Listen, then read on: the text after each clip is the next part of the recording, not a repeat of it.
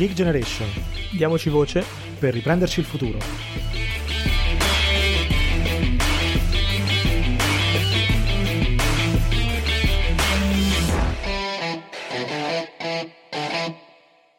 Bentornati su The Gig Generation, io sono Riccardo, qui con me come al solito c'è Mario. Ciao Mario. Ciao a tutti. Eccoci qui, siamo tornati con la nostra rubrica delle voci di associazioni che operano insomma in settori che sono quelli dei giovani, insomma, che come al solito ci stanno molto a cuore. Oggi parliamo di FAWLTS e siamo qui con un ospite molto gradito che, Mario, ti lascio il piacere di introdurre. Sì, tra l'altro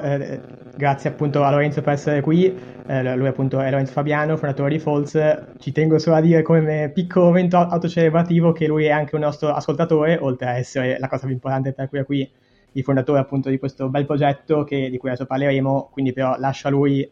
la parola e grazie Lorenzo di essere qui e iniziamo banalmente appunto da dirci chi sei, cosa fai nella vita e poi cos'è ovviamente FAWLTS. Perfetto, io non sono solo un ascoltatore, sono un grande fan, come vi dicevo prima, mi riempite di lunghissimi viaggi in macchina ascoltando le storie vostre e di tanti dei partecipanti, alcuni li conoscevo e altre in realtà di cui sono un grande supporter e altre che non conoscevo sono sempre insightful. Io lavoro dalle 9 alle 6 per Ferrero in un team che si occupa di strategia nella area di Asia Pacific, Middle East and Africa, e sono di base qui a Lussemburgo. Un anno fa con degli amici abbiamo preso iniziativa di fondare questa associazione non governativa che si chiama FAWLTS, l'acronimo di From Alumni with Love to Students, e l'obiettivo di questa associazione è di fatto ridurre la distanza che c'è tra il mondo del lavoro, che è una delle cause principali per cui per i ragazzi che stanno uscendo dalla scuola è così complesso rispondere alla domanda che cosa vuoi fare da grande, che è una domanda che non è una novità, e anche la difficoltà di rispondere a quella domanda non è una novità, però è come se in pochissimi nel corso della storia avessero pensato una soluzione per questi ragazzi che fanno una fatica tra che cosa vogliono fare da grandi. Certo, chiaro. Ma infatti è anche il motivo forse principale per cui siamo molto felici di averti qui con noi, perché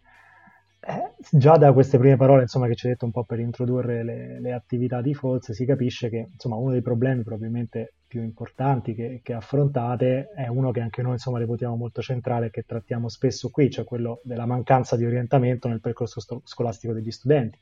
che comunque genera dei problemi che sono sotto gli occhi di tutti, lo vediamo nei giornali, su internet, è uno dei temi che spesso è al centro quando si parla di giovani, poco e male, però quando se ne parla si parla spesso anche di questo, cioè per esempio lo skill mismatch o il tema dei NEET. Quindi ecco, vorrei capire un po' voi che comunque su questo campo lavorate e fate il grosso delle vostre attività, cosa portate magari nelle scuole per riuscire in qualche modo ad attaccare queste tematiche? Sì,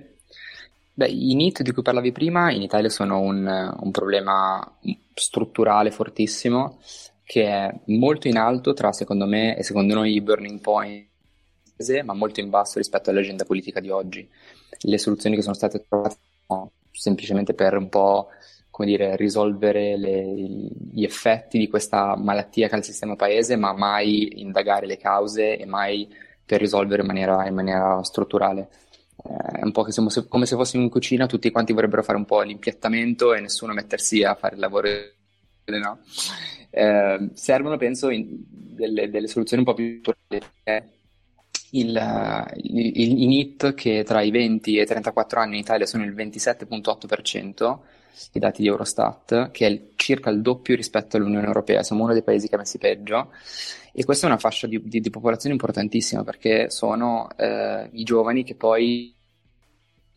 sono quelli che contribuiranno alla crescita del paese, all'innovazione, all'imprenditorialità, eccetera eccetera. Il fatto che circa un terzo non sia né impiegato e né stia investendo sulle proprie competenze, sul proprio pacchetto di skills per poi entrare nel mondo del mercato, nel mondo del lavoro successivamente, è un bel campanello d'allarme, no? 1 su 3, se il sistema educativo italiano fosse Amazon, avrebbe milioni, miliardi di euro di investimento, centinaia di migliaia di impiegati e un pacco su tre non arriva mai al destinatario. Diciamo, ecco, non è proprio una situazione ottimale. Noi abbiamo fatto un ragionamento sui NEET, in realtà, perché indagando un po', perché una delle ragioni principali perché un ragazzo in Italia finisce NEET è connesso all'orientamento del mondo del lavoro, o meglio il disorientamento nei confronti del mondo del lavoro. Quindi rispondere alla domanda che cosa vuoi fare da grande non è semplicemente un esercizio di stile, ma può aiutare tante persone a evitare di fare il classico errore di iniziare un'università di cui non sono molto convinti, dove magari lo trovano particolarmente difficile, si bloccano, cambiano e poi non completano nessun ciclo, no? Di educazione che gli permetta di costruire un profilo solido per essere attraenti al mondo lavorativo. Quindi quello che abbiamo cercato di fare è semplicemente dire perché è così difficile rispondere alla domanda grande. Io mi ricordo quando me la chiedevano a me e fino a pochissimi anni che sarà da prendere, una volta volevo fare il pilota delle Frecce Tricolori, un'altra volta volevo fare il cuoco, un'altra volta volevo fare l'investigatore, tutto in base a percezioni che avevo di questi lavori che non necessariamente magari erano che cosa vuol dire veramente fare quel lavoro, no? Come chi dicevo di fare il veterinario perché mi gatto davanti a Netflix, non è proprio magari quello il lavoro del veterinario, o voglio fare il consulente perché così posso viaggiare per lavoro. Ok, però non è che stai viaggiando, parti il road trip con gli amici, pigli un aereo intercontinentale, dormi poche ore, sei su un'altra time zone, poi fai dei meeting e torni a casa. Quindi dei tentativi che stiamo facendo è quella di dare una picture un po' più di che cosa voglio dire fare certi lavori,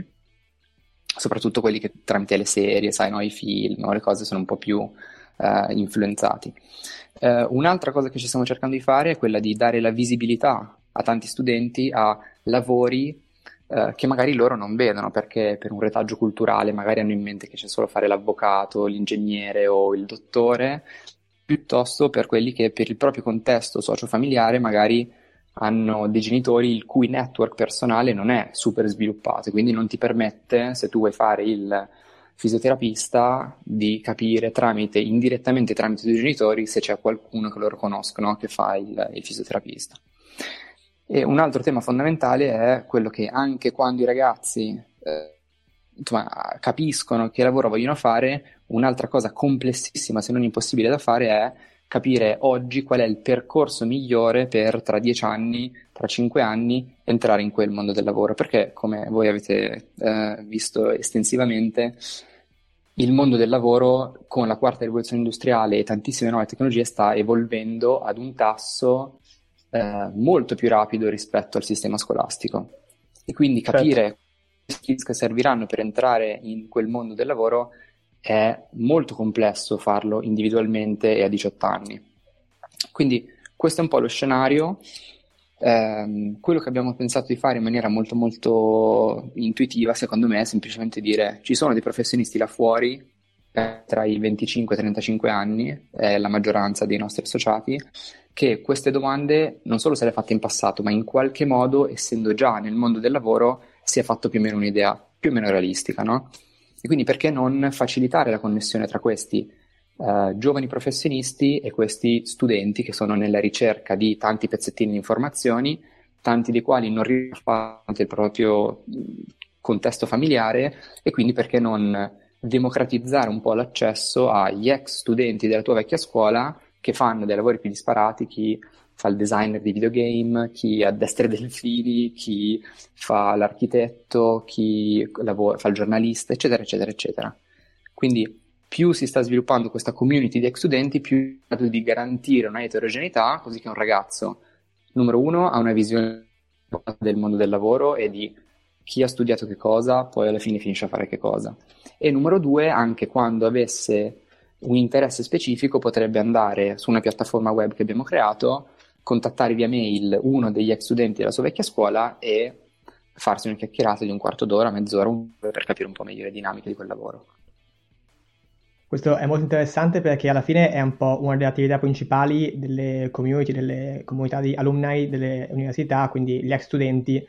Questa è una cosa che va molto all'estero, in Italia magari un po' meno, però l'idea innovativa per me di Falls è che questo adesso viene fatto a scuola invece, quindi in un momento diciamo che viene prima dell'università, ed è interessante perché in realtà in questo modo hai anche molta più eterogeneità, mi viene a dire, nei lavori, perché ovviamente come dicevi tu c'è chi va a restare i delfini, c'è chi va a fare il consulente, c'è chi va a fare tante altre cose, però giustamente anche tu hai detto se la scuola fosse Amazon avrebbe un pacco su te non consegnato, quindi è un paragone forse un po' forte, ma che effettivamente fa notare purtroppo anche la differenza, se vogliamo, tra un modo di essere efficienti di alcune aziende e un sistema come quello scolastico, che è un sistema enorme perché ha più di 1 milione di dipendenti e più di 8 milioni di, diciamo, clienti, per far continuare col paragone, quindi gli studenti che lo frequentano, eppure poi però in Italia che se ne dica, ha risultati che non sempre sono eccezionali. Quindi da qui mi ricollego poi anche a chiederti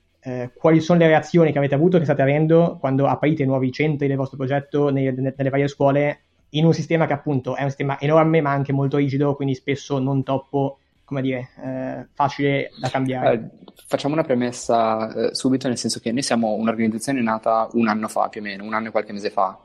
e siamo un'organizzazione con quella che si chiama bias for action, cioè al di là di tutte le cose che vi sto raccontando, che ci siamo forzati un po' a studiare, la nostra idea è semplicemente di provare questo modello e vedere come va. L'abbiamo provato per un anno intero in una scuola che si chiama Falcone Borsellino di Arese, e il feedback è stato estremamente positivo, nel senso che adesso sono 200 gli alumni iscritti di veramente i più diversi profili professionali. L'anno scorso abbiamo fatto addirittura un evento che si chiama Jobs Days, dove soprattutto, sai, per gli studenti un po' più introversi o timidi, che magari non hanno l'attitudine di andare su una piattaforma e scrivere una mail a uno sconosciuto, quello che abbiamo fatto era portare 200 professionisti a scuola. Poi c'è stato il Covid, abbiamo dovuto fare online, però per 70 ragazzi è stato possibile semplicemente scegliere in quale Zoom call si può dire Zoom, sì, dai, vabbè. Zoom call partecipare. Si può. Se poi ci danno anche un po' di soldi per il podcast, male non fa. No, scherzo. Dovevano decidere quale dei professionisti ascoltare e farsi una chiacchierata su delle aule virtuali molto ristrette, con un massimo di 10 studenti, e capire un po' che lavoro voler fare. Quindi è un'iniziativa, questo per dire, che è nata in maniera sperimentale, non eravamo nemmeno sicuri all'inizio di volerla scalare particolarmente, proviamo e vediamo come va. Il feedback è stato estremamente positivo, perché 70 ragazzi hanno partecipato ai Jobs Days lo scorso anno, e il 97% lo raccomanderebbe ai propri compagni, il 100% è contento dei contenuti, il 100% ha trovato le risposte alle domande che aveva. Quindi è un modello che è stato accolto in maniera stratosferica da parte degli user, cioè da parte dei beneficiari di questo modello. Da parte degli ex studenti, quindi da parte degli alumni, anche perché abbiamo cominciato a ricevere richieste da nostri amici, a persone che conoscevamo, se loro potevano aprire la loro scuola. Quindi la fase un po' di scale up, che è un po' la grande sfida di questo momento, proprio dal successo che abbiamo avuto nella nostra scuola, di cui io sono ex alunno, tra l'altro. Quindi un po' al momento abbiamo validato che è un modello efficace, abbiamo validato che è un modello relativamente economico, perché si basa molto sulla disponibilità di questi ex studenti di rientrare nella loro vecchia scuola con una sorta di senso di give back, e quello che stiamo cercando di validare è se è anche un modello scalabile. Per il momento lo è, perché abbiamo aperto altre 16 scuole in 9 regioni d'Italia, quindi da Puglia, Campania, Toscana, Sardegna, Emilia-Romagna, Liguria, Piemonte, Lombardia e Veneto. E la risposta da parte che stiamo contattando è sempre ottima, diversa, o meglio un po' più eterogenea è la risposta da parte delle scuole, perché ovviamente hanno iniziato l'anno con un grande dilemma, che è mettere in sicurezza gli istituti, se tiene la rete wifi, eccetera eccetera,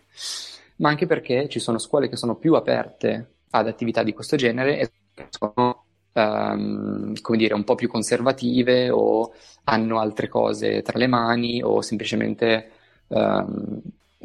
preferiscono rimanere più focalizzate sull'offerta formativa tradizionale, storia, geografia, matematica, eccetera.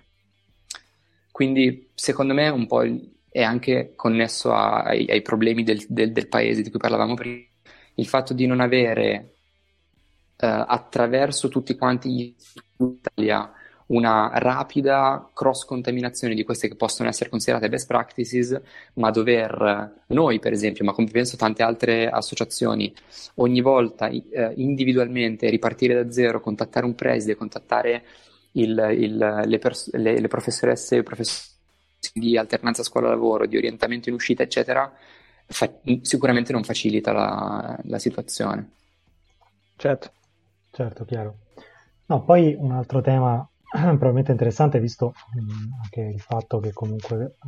adesso operate in diverse regioni d'Italia, insomma avete anche un po' un quadro diciamo eterogeneo, no? del tipo di scuole che andate a contattare con i vostri progetti. E una cosa che insomma mi interessa chiederti anche un po' il quadro, diciamo, che voi vedete dal vostro punto di vista delle diseguaglianze all'interno del paese, in termini scolastici, in termini formativi, ma anche di opportunità. Insomma, lo sappiamo, ogni volta che escono, diciamo, i risultati, no, di test, per esempio PISA-Imbalzi, vedono che generalmente, insomma, la condizione media non è eccellente rispetto a paesi simili, ma ovviamente la cosa che forse ci interessa di più da questo punto di vista è che c'è un'enorme differenza a seconda dell'area geografica, no, in cui viene fatto il test del paese. Questa disparità, insomma, esiste già dalla scuola ed è molto presente. Ecco, io vorrei sapere se, vista anche un po' la vostra esperienza nel ingaggiare scuole di tipo diverso, di aree geografiche diverse, se avete intanto percepito questa cosa dal vostro punto di vista e se magari avete pensato delle strategie o qualcosa che si potrebbe fare per cercare di, in qualche modo, livellarle. È una bella domanda questa. Sì, nel senso che ovviamente ci sono delle differenze evidenti dello stesso sistema paese. È uscito recentemente uno studio di EduScopio, è molto interessante, chi volesse se lo può scaricare gratis, anche della propria vecchia scuola, e praticamente loro fanno uno studio su i vari licei o i vari istituti tecnici, insomma le varie scuole secondarie in Italia, e misurano varie cose, misurano il voto medio di uscita, misurano fanno una valutazione su quali sono le università a cui partecipano, insomma a cui si immatricolano i vari studenti di quella scuola, e anche, molto interessante secondo me, qual è la percentuale di abbandono durante il primo anno, quindi gli studenti che escono da qual è la percentuale che poi continua un percorso universitario, qual è quella che proprio non si iscrive e quella che invece si iscrive e poi molla dopo un anno. È interessante questo, perché se chi vuole entrare poi nel dettaglio può farlo direttamente dallo studio, ma nel nostro caso, per esempio, noi abbiamo due indirizzi, uno un indirizzo scientifico e uno un indirizzo linguistico. Quello linguistico, pensate, il 35% di quelli che escono o non si iscrive all'università o molla dopo un anno. Cioè solo 2 su 3 alla fine proseguono un percorso universitario. Quindi questo è vero, questo per rispondere alla tua domanda, per dire che è vero a livello di sistema paese, ma delle volte purtroppo è anche vero all'interno dello stesso plesso scolastico. Certo. Facendo noi per cercare di un po' address this point, abbiamo ovviamente con l'unico asset che abbiamo, che sono questi ex studenti, giovani professionisti motivatissimi nel voler contribuire, abbiamo pensato come potremmo utilizzare questi ragazzi non solo per i giovani al mondo del lavoro, ma anche per integrare un po' l'offerta formativa tradizionale della scuola con delle cose di cui purtroppo si parla pochissimo. E quindi abbiamo definito 3 verticali che rientrano nell'ambito cercare di formare dei cittadini del futuro che siano un po' più consapevoli, e 3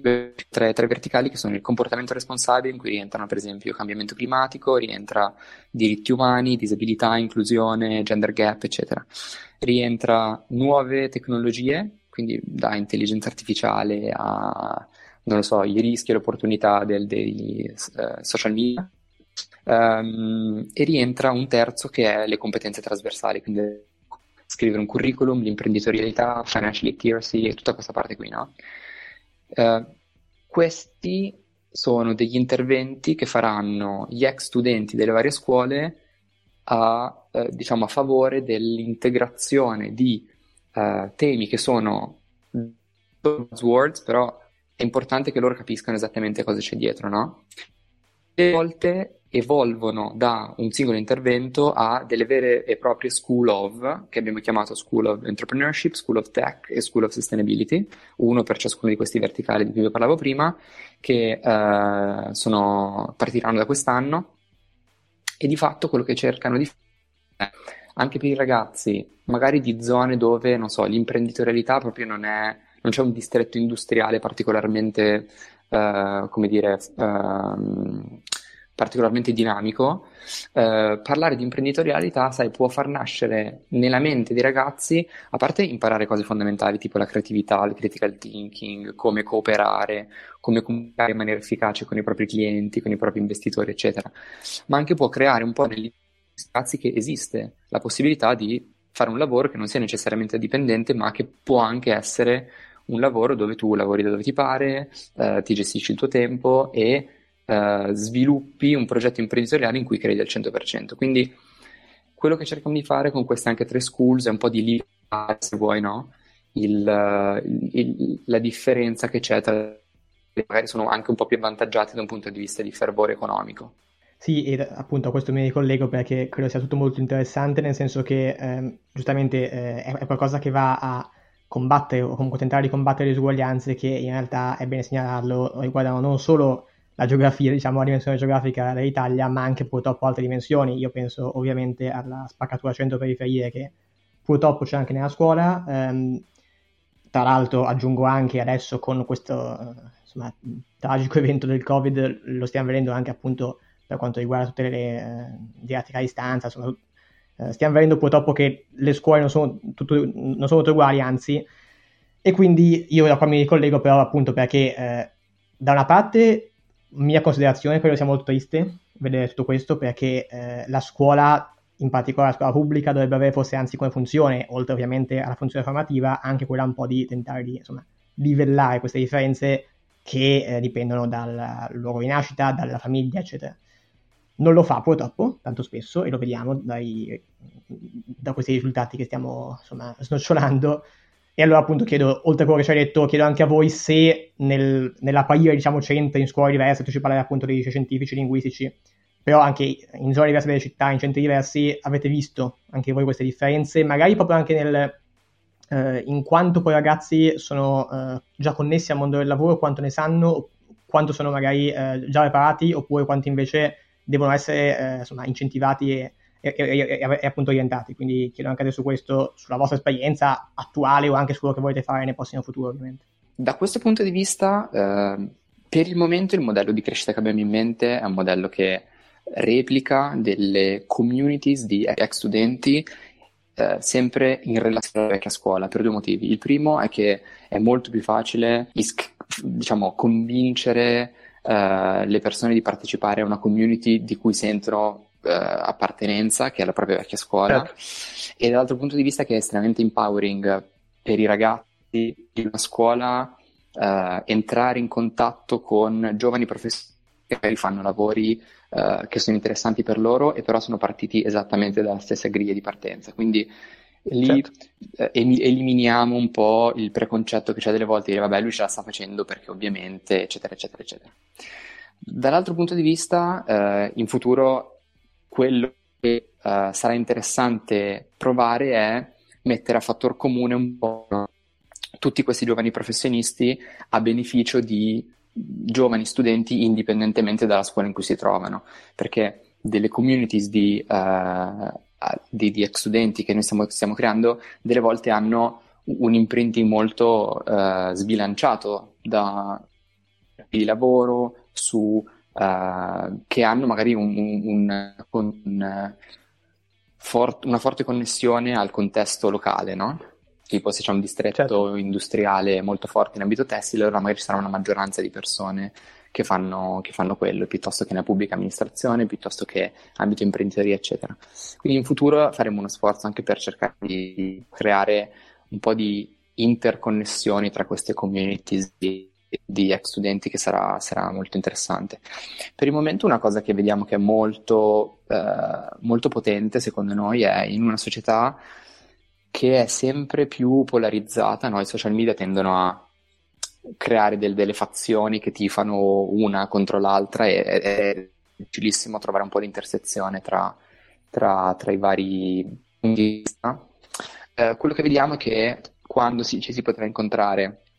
tramite aperitivi di networking o cene, cose del genere, avevamo nella stessa stanza persone che nel frattempo fanno lavori molto molto diversi, e quindi anche da un punto di vista di società era come nella stanza tante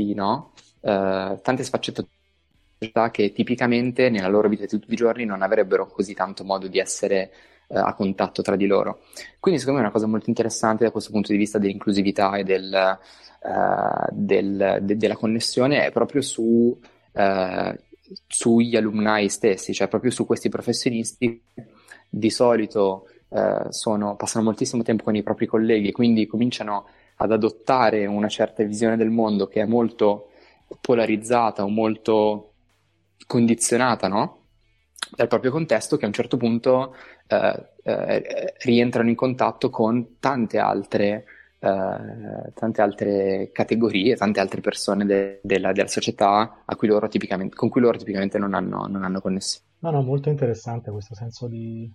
comunità che poi si viene a creare, secondo me è veramente un punto forte, perché poi tutti un po' ci ricordiamo, no? Quando siamo stati studenti, che bene o male eri lì un po' a cercare di capire dove ti trovavi, che cosa avresti dovuto fare, quindi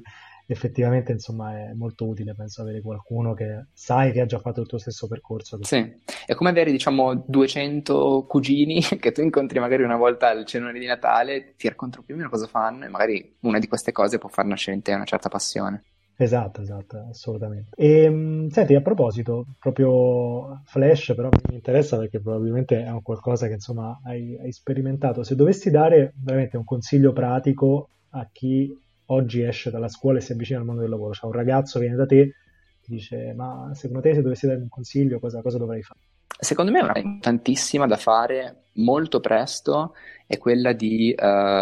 essere impegnati su vari fronti. In questo, dallo sport all'associazionismo a qualche lavoretto, eccetera, può aiutare molto, perché ti fa capire quanto in realtà non ci sia una soluzione che va bene per tutte. Nella tua vita tu ti dovrai relazionare con un executive, con una che lavora per te, con un tuo collega che magari è molto introverso, con un tuo collega che ha un interesse molto diverso dal tuo, e quindi io penso che se uno dall'inizio del suo sviluppo personale e professionale è impegnato su tanti fronti, impara molto molto rapidamente, facendo sulla propria pelle il fatto che non si possono trattare tutte le persone nella stessa maniera, ma molto intelligenti da un punto di vista emotivo, per capire quali sono le leve che possono influenzare un certo comportamento nei confronti di persone che ovviamente tra di loro sono diverse, hanno interessi diversi, eccetera eccetera. Quindi io penso che tutte le esperienze extracurricolari che una persona può fare sono esperienze interessantissime, perché io sono convinto del fatto che si impari molto di più facendo rispetto che, questo è il mio approccio, che leggendolo da un libro. Quindi questo sicuramente è una cosa che mi consiglierei di dire. Sì, sono molto d'accordo sul discorso appunto di fare tanto oltre alla attività formativa, nel senso che l'attività formativa appunto sempre di più è di vario tipo, quindi tra l'altro questo è anche interessante, perché io vedo che questo aprirebbe anche un po' un discorso che magari faremo in un'altra occasione, appunto di come la scuola, e non solo la scuola, anche l'università italiana, sono ancora impostate molto su tecniche, metodi e insomma attività forse un po' obsolete, ma insomma questo è un enorme capitolo che potremo aprire in future occasioni in cui spero ci incontreremo. Quindi nel frattempo però ti ringrazio davvero, Lorenzo, di essere stato qui con noi, perché è veramente molto interessante sia FAWLTS in sé come progetto, sia appunto tutto quello che vi siamo detti oggi. Grazie mille a voi, ragazzi. Speriamo di rifarlo presto. Volentieri. Senza dubbio, ti ringrazio anch'io Lorenzo, insomma veramente una bella esperienza. Io insomma ringrazio anche voi che ci avete ascoltato, se avete come al solito insomma dei commenti, delle testimonianze, qualcosa che ci volete raccontare sia a questo riguardo, magari nella vostra esperienza, se avete vissuto un qualcosa di simile insomma al lavoro che viene svolto da FAWLTS, siamo sempre insomma molto felici di confrontarci con voi, fateci sapere cosa ne pensate, se vi interessa l'associazione ovviamente la trovate, insomma trovate il sito internet fawlts.com, potete andarvi a guardare se insomma potete collaborare o insomma siete interessati anche degli eventi. Io vi ricordo insomma di seguirci su tutti i nostri canali, in particolare sulla pagina Instagram, di lasciarci una recensione su quel podcast, di seguirci su Spotify, insomma per rimanere aggiornati su tutte le iniziative che portiamo avanti sia come podcast ma insomma non solo. Vi ringrazio ancora una volta, vi do appuntamento al prossimo episodio e ricordate, diamoci voce per le pace future.